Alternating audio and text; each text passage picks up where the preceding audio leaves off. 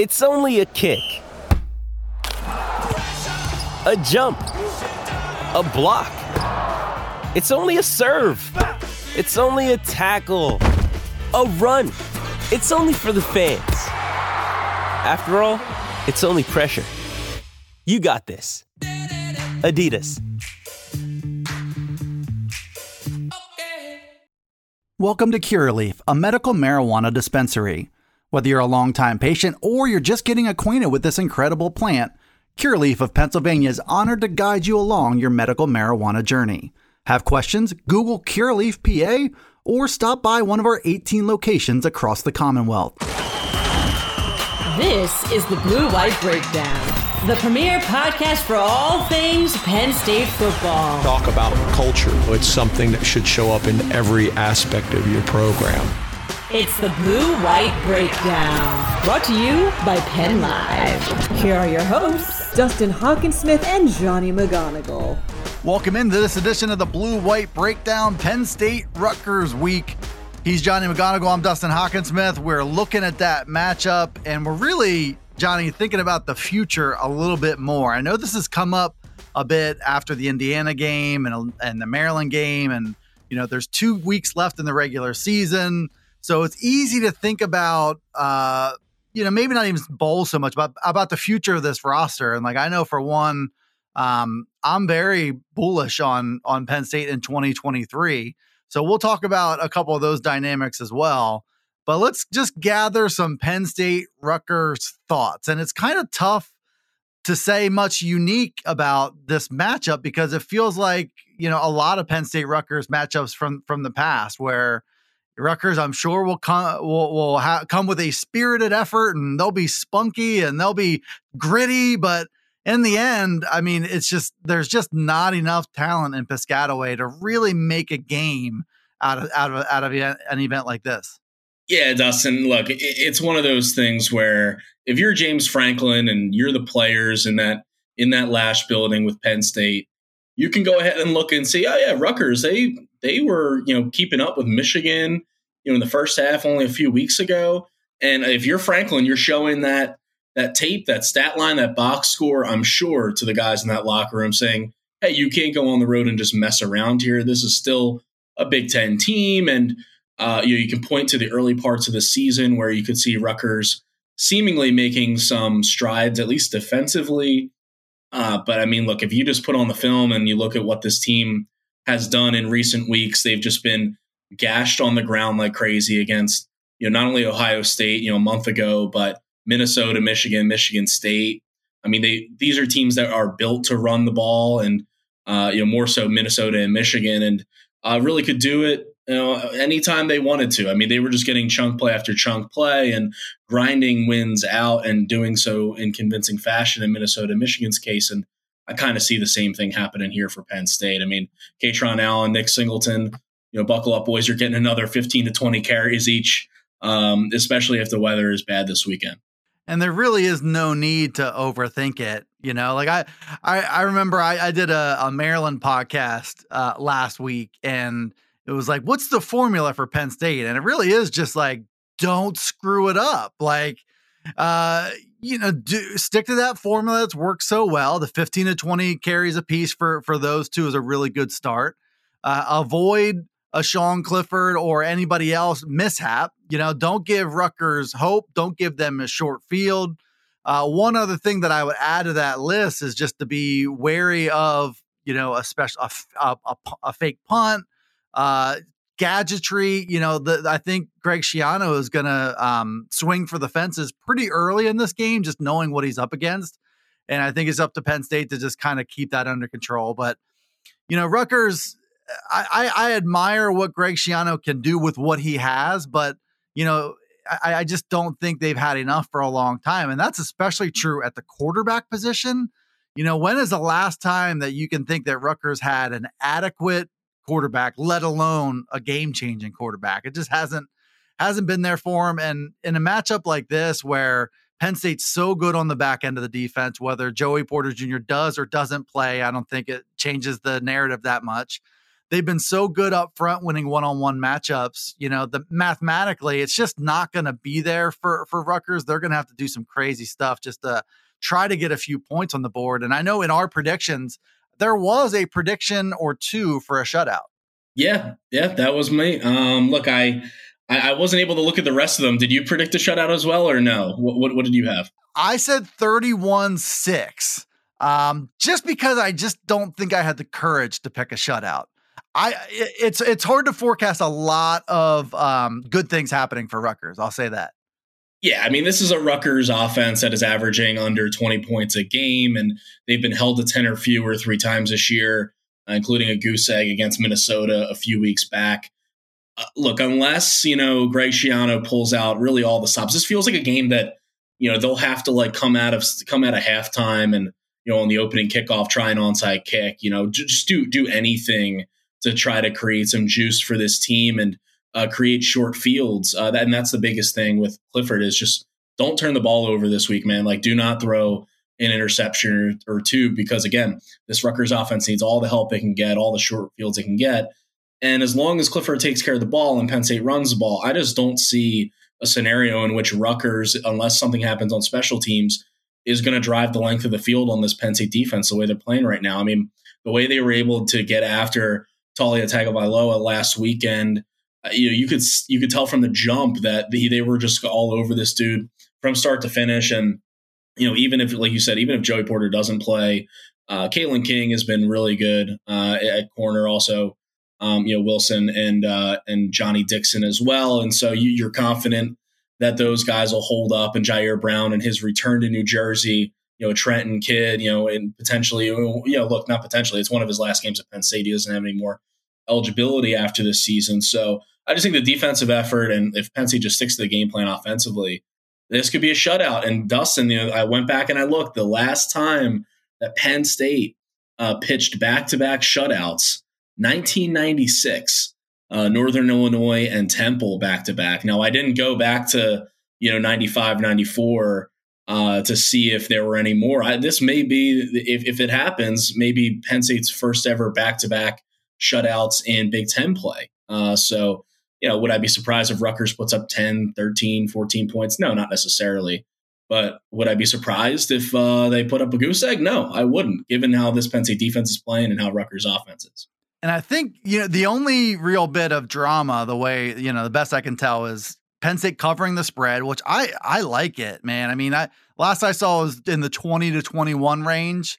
And I know things can happen. I know Rutgers does play, you know, pretty stout and disciplined defense. And so Penn State being able to score, we'll see. But you know that one-two punch of running backs, they're going to get their points, and I do think that they're going to get their a, a, couple short fields as well. Um, you know the the pathway to a shutout is where is just what I find interesting. I think uh, the juice that Penn State had the last two weeks is encouraging for a game like this. You know, if they can get up for Indiana after that big three week stretch, if they can get up for Maryland, um, and then what I think you know last week against Maryland is is backups finished off the shutout. Uh, so, you know, there is a scenario where reserves play, where Rutgers gets a chance against Penn State's second or third stringers. There's a chance of, of a, a blocked punt or something like that. So I'm accounting for all kinds of different things. Uh, but I had to talk myself into giving giving Rutgers points if we're being honest about it. I think I saw somewhere that Rutgers team total, if you're a true sicko and you look at this kind of stuff, uh, that Rutgers team total is around like 13 or 13 and a half. I mean, listeners, you know where, yeah, you know where I stand on that. You know where Dustin stands on that.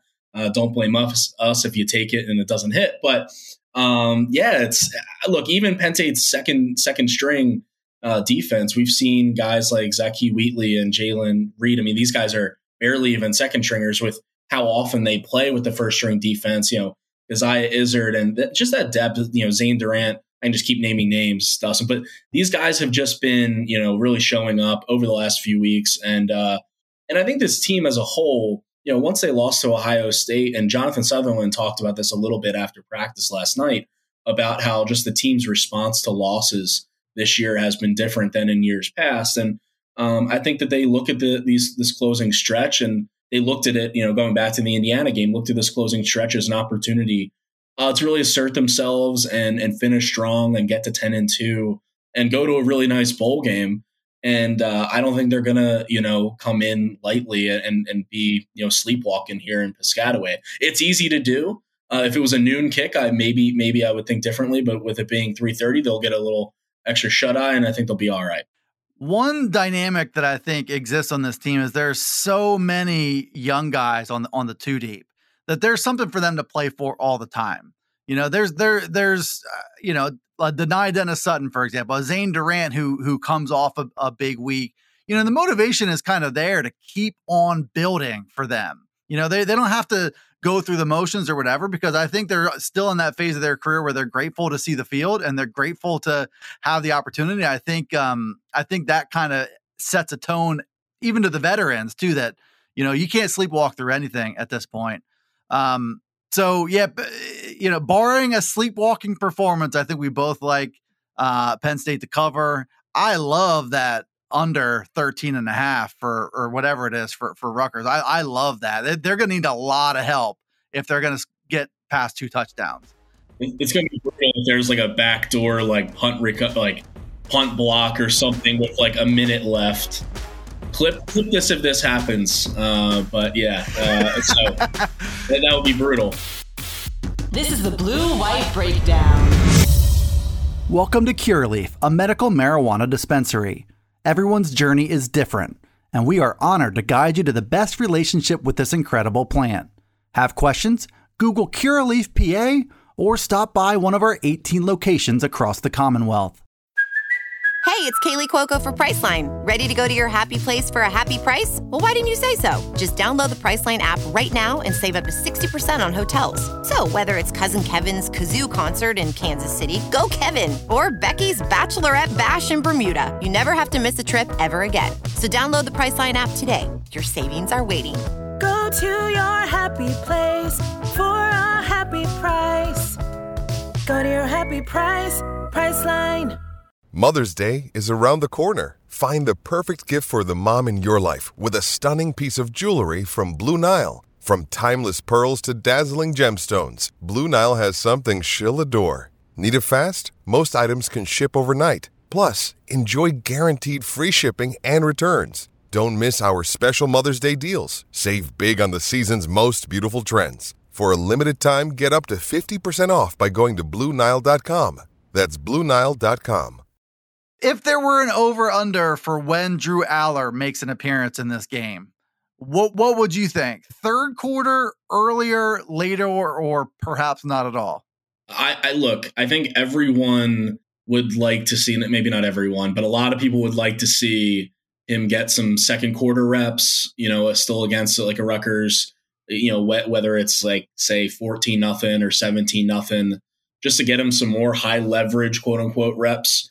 Uh, but I, I, look with what James Franklin has done this season. The formula has been, uh, you know, have you know uh, Sean Clifford start the second half, get a score coming out at halftime, and then put Allar in. I mean, Allar didn't get in until I think three or four minutes left in the third quarter against it uh, against Maryland, and we all knew that game was over pretty much on the first play. Uh, and so I, I, would set it around mid mid third quarter, and then you have him ride out uh, the rest of the game from that point on. I hope, and no disrespect to Tank Smith, but I, I hope that he gets more of a look uh, with the first team offense, with a viable threat um, behind him in the in the backfield, with maybe a first teamer or two on the offensive line, so you can really simulate an actual game experience. Um, Taylor Stubblefield, we heard from him earlier uh, today, Thursday, as we talk about this. But uh, what did he have to say about the future of Penn State's wide receivers room? Speaking of the future, because you're looking at it. Mitchell Tinsley is gone after this season. Parker Washington very well could be. Um, uh, we'll see what comes back with his draft grade. And if both of those guys are gone, then it's like you don't really have uh, clear cut anything. You got numbers, you've got talent, but you don't really have anything solidified on that depth chart. Yeah, Penn State's wide receiver room could find itself in a interesting situation next year because he came into this year knowing really that even though he didn't get the touchdowns earlier in the year and the production wasn't necessarily what some people thought it would be, that Parker Washington came into the season as the number one wide receiver after being the clear number two, you know, last year behind Jahan Dotson. And you figure, okay, this is a, an, a natural and obvious successor uh, to Dotson. Now, if Parker Washington, you know, ends up leaving, you know, again, that's still a decision that he'll have to make. You know, if he stays healthy and, and the grades come back and all these things, there's a lot of variables that go into this, but he is a talented guy. And if he decides to take that next step uh, to the NFL, that natural successor isn't there at wide receiver. You look at the production this year, Mitchell Tinsley's Penn State's number two receiver. He's in his only year of eligibility left after transferring over from uh, Western Kentucky.